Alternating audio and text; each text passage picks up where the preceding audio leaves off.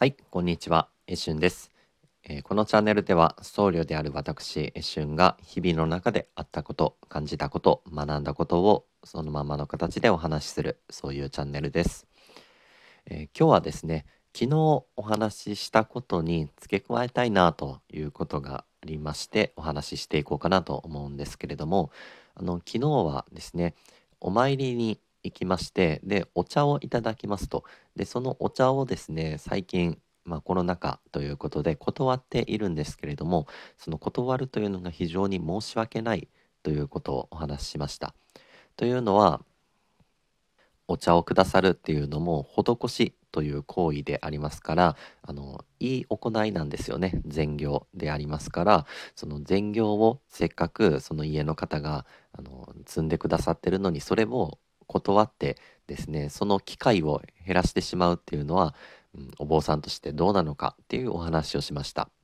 ね、あの善行というものいい行いというのがあってでそのいい結果というのを起こすと、うんまあ、こういうね因果の道理ということで、うんね、せっかくいい行いをしてくださるんだからそれを断ったらいけないんじゃないのという話だったんですけれども、まあ、それに加えましてですね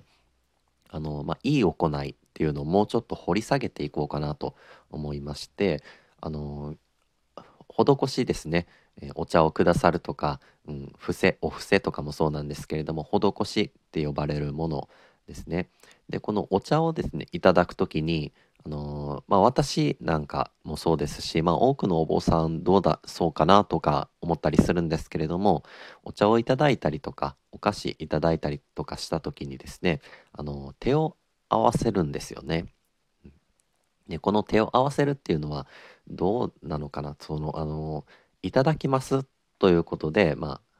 まあ合わせたりはしてるんですけれどもその一般的にいただきますという時に手を合わせるのとはまたもうちょっと意味合いがあると思うんですよね。というのはあの施しをしてくださってるその方に手を合わせてるっていう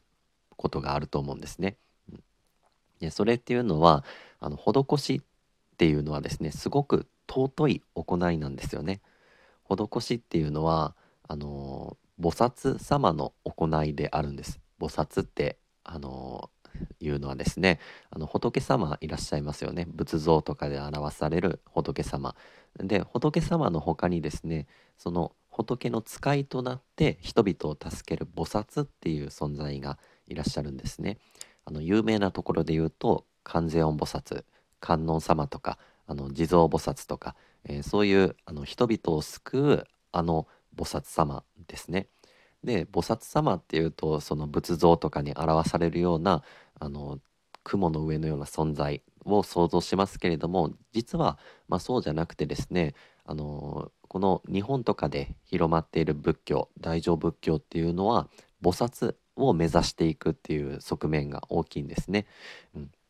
まあ、人々の苦しみをあの安心に変えていくというかその人々を助けるっていう菩薩っていうものを目指すわけなんですね。でその菩薩としての行いとしてやっていきましょうっていう6つの項目があって、まあ、六原光って言われてるんです。これは、まあ、六原光っていうと地名にもなっていたりしますし、ね、あの歴史の中だったら六原短大っていうものがあったりしましたけれどもそういう六原光から来てる言葉なんですね。でこの行いの一番初めにですね挙げられてるのが伏せなんです。施しなんですね。でこの施しっていうものを行っていくことによって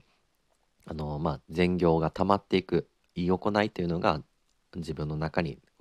いいね業と行いというのがたまっていくだけじゃなくってあのむさぼりの心っていうものが、えー、まあ、治っていくよっていうあのそのむさぼりを治して治していくような薬でもあるのが、えー、施しっていう行いなんですね。だからその菩薩っていうその存在に突き進んでいく上で施しっていうのはまさにすごくいい実践なんですよね。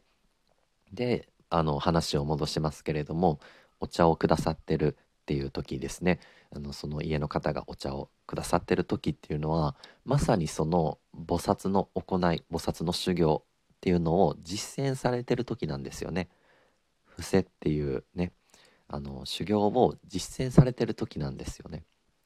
でまさにその菩薩の行いを、えー、行っておられるその最中っていうのはもう菩薩様とその瞬間は変わりのないものなんですよね。だからあの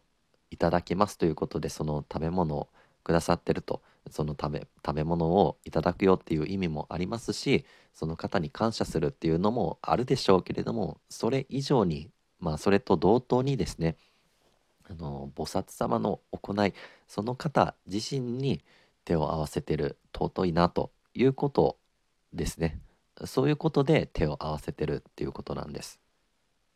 まあ本当にねあのお茶を入れてくださるっていう時にも本当皆さんいろんな工夫をしてですね、うん、そのね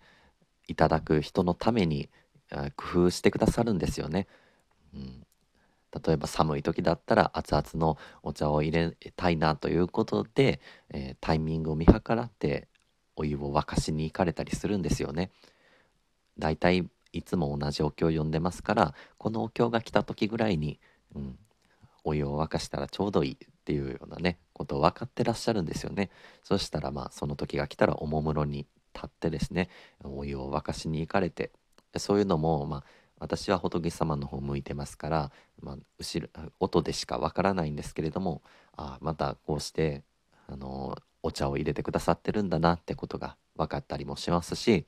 またあの夏の暑い時期だったら冷たい方がいいかなということで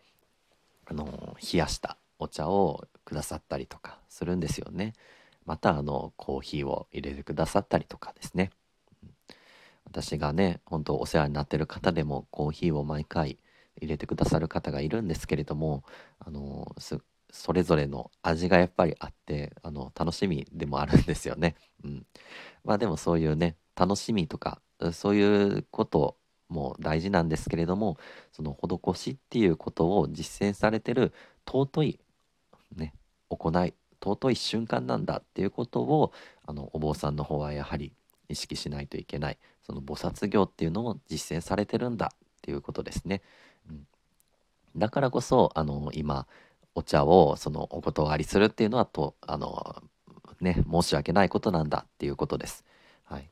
まあ少しでもですねちょっとこの思いというのが伝わればいいなと思います。はいまあ、このチャンネルではこんな風に日々感じたことを喋っておりますのでまたよければご視聴ください。